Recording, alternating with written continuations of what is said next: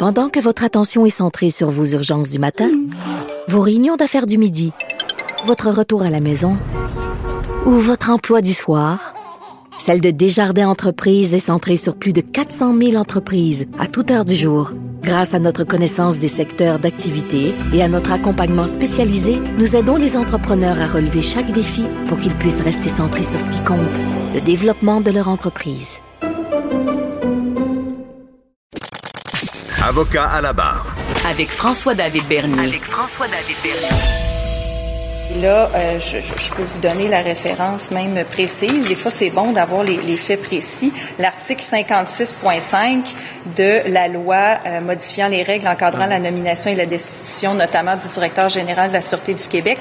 Donc, l'article 56.5 dit, sous réserve d'une destitution, c'est un extrait de la conférence de presse de, la vice-première ministre, Mme Guilbeault, sur le dossier euh, qui a fait beaucoup parler à la fin de la, de la semaine du, euh, du, ben, du, directeur de la SQ euh, sergent, ben pas sergent, mais Prudhomme, Martin Prudhomme, pardon. Euh, donc, euh, c'est un dossier, là, on se pose beaucoup de questions. Je suis avec Maître Boily, on va en parler. Oui, ça amène beaucoup, beaucoup de, de questionnements. De questionnements. Mais avant, on va rappeler la trame de Fred. De, de, Fred.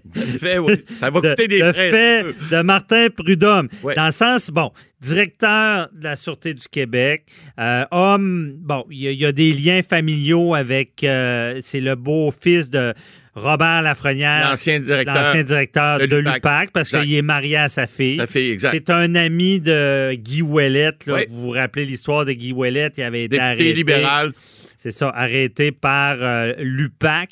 Donc, euh, et là, lui. Pour des ça... prétendues fuites qui ont mené aussi euh, au, à l'avortement, entre autres, du procès de Nathalie Normando et Marc-Yvan Côté. C'est ça. Autres. Et là, là c'est.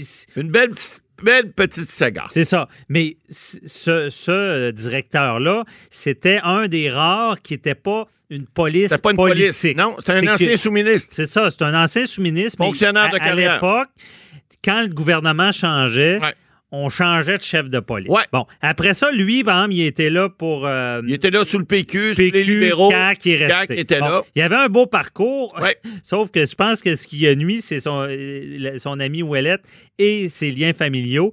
Parce que, à quelque part, lui, c'est qu'il a, il a fait un appel, il, il a été reproché Ouais, parce ben, qu'il a fait un appel On va rappeler les au faits. DPCP. Exact. Euh, pour dire, bon, pour, pour parler de la situation qu'il y avait avec des procureurs qui semblaient plus lui faire confiance. Ouais, ben en fait, ce qu'il a Euh, fait, c'est en 2017, pour être plus précis. on lui reproche d'avoir fait un appel à la directrice des poursuites criminelles et pénales, c'est maître euh, Annick Murphy. Puis il aurait fait un appel euh, bien, bien, bien avant la, la plainte qui a été portée. On parle de 16 mois avant. Puis il dit que, bon, cet appel-là, c'est clair. Il a demandé, puis comme vous disiez, là, il a demandé, écoute, qu'est-ce qui se passe dans le dossier de Guy? On trouve ça drôle. Les procureurs, on dirait qu'ils me boudent. Bon, en fait, et, là, il faut comprendre, parce que c'est simple. att- attendez. Mme Boilet, avant de commencer l'analyse, Ouais. on- rien que les gens comprennent. Euh, suite à cet appel-là, enquête déontologique, Ouais.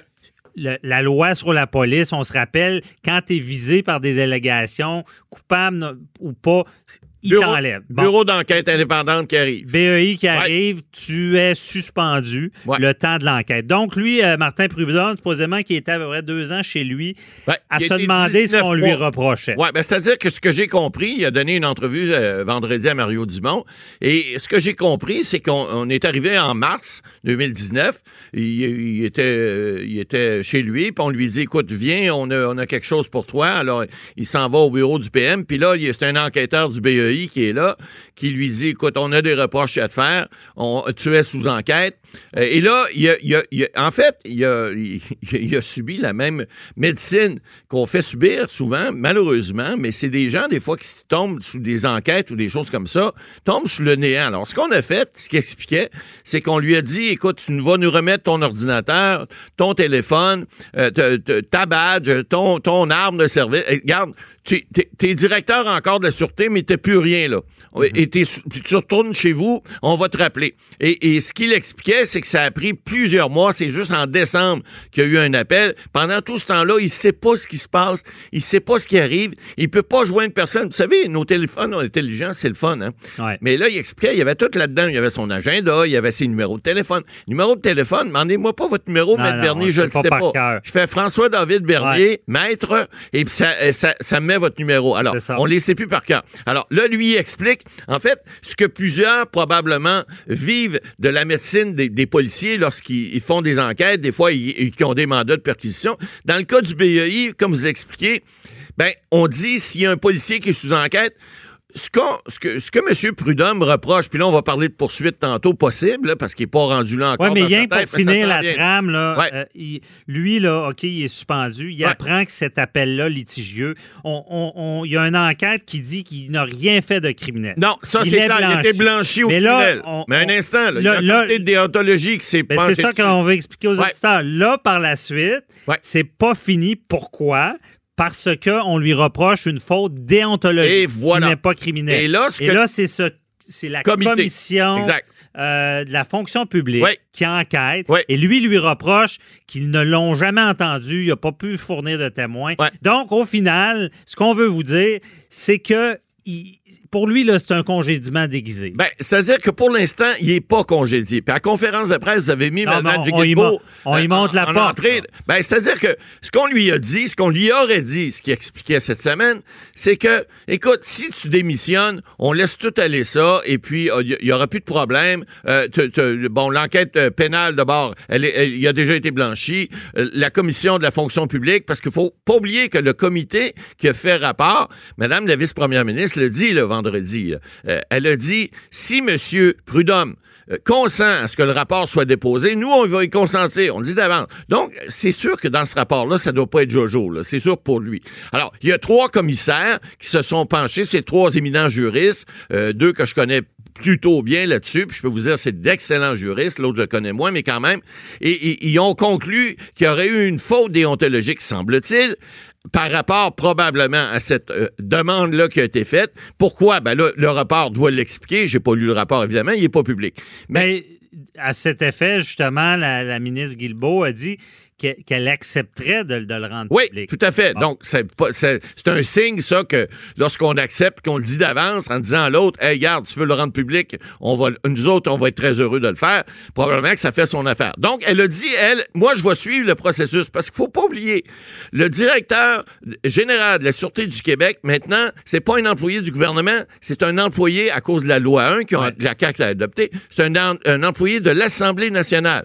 Donc, si on veut le démettre de ses fonctions, le destituer, ou, ou en engager un nouveau, c'est l'Assemblée nationale qui le nomme. Et ça, ça prend un vote des deux tiers des députés. Et là, il y a un problème. Mais pas pour le déci- Oui, la même chose. Pour engager ou destituer, ça prend un vote des deux tiers. C'est prévu dans le règlement de l'Assemblée nationale. Et là, il y a un problème parce que, évidemment, la CAQ est majoritaire, mais un vote des deux tiers, ils n'ont pas le deux tiers des députés. Alors, il va falloir qu'un des, des tiers partis qui est là, une des trois partis Et La, la commission, le rapport de la commission, il vient rien qu'à influencer les, les votes des députés? Non, c'est-à-dire que non, pour l'instant, le processus, c'est que là, ce que la ministre a annoncé, c'est que M. Prudhomme est toujours directeur général, évidemment, Oui. sans fonction, mais avec son salaire et tout le tralala de, de la Sûreté, et que le, le- le rapport du comité est soumis à la commission, évidemment, euh, sur la fonction publique, qui, elle, va faire une recommandation au ministre de la Justice, puis après ça, le ministre va prendre sa recommandation, puis il va le soumettre à l'Assemblée nationale. À savoir si on le déçu Ben, ou on, le garde- laisse en propre. On le garde dessus ou on le garde pas. OK. Mais là, Bon. il y- là, il y a un problème là. D'abord, est-ce qu'il va y avoir le vote des deux tiers? Ça, c'est une autre chose. Est-ce que les libéraux vont voter en faveur de ça? J'en doute très fort. Est-ce que le PQ va voter en, doute- en- en faveur de ça? Je suis pas convaincu non plus. Est-ce que les députés euh, de, de, de, de- Québec solidaire aussi? Je ne sais pas. Mais il reste une chose. Il y a un autre problème.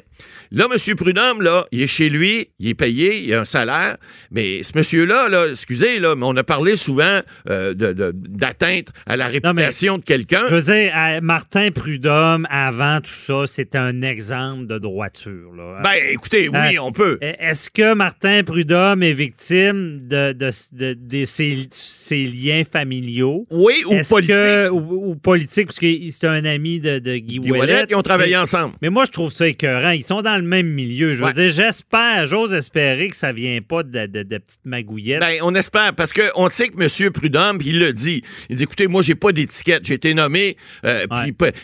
j'étais là sous le, le PQ, j'étais là avec, euh, avec les libéraux. J'ai pas... de- Puis d'ailleurs, ces hautes fonctions-là, généralement, c'est un peu comme les juges. hein. Il faut pas qu'il y ait d'imprégnation politique, C'est ça. parce que sinon, ça vient débalancer. Et là, Maître Boily va être malin, là. Ouais. Parce que, euh, tu sais, la pire insulte soit faire un policier de ce trame-là, c'est de, remettre en, en question son intégrité. Exact. Et là, on le fait On le fait. publiquement. Ouais. Lui, là, en ce moment. 52 il va ans, se ce monsieur-là. Il va se battre. Il est en Qu'est-ce qu'il peut faire pour se battre s'il il Ben, il monte la porte? C'est des, c'est des procédures, c'est c'est clair qu'il y a des procédures qui vont C'est s'intenter. de la diffamation? Ben, de- un, il peut avoir atteinte à sa répu- réputation. Il peut avoir eu aussi de la diffamation, évidemment, dépendamment de ce qu'il y a dans le rapport ou, ce- ou, ce- ou ce qu'il n'y a pas ailleurs. Mais il peut effectivement, puis là où il, y a une- il peut avoir, si on le destitue, si c'était le cas, ben effectivement, il peut aller réclamer euh, une- une- un prix, ce qu'on appelle un préavis de congédiement là, euh, pour congédiement illégal. Et ça, ça peut coûter cher au gouvernement. On parle peut-être d'une couple d'années, plus la réputation, Ouais, mais- les chartes. Je veux dire, Mais, on, on mais parle le, le- le personne bout, publique. le bout là, de style de l'emploi, perdre son emploi. Ouais.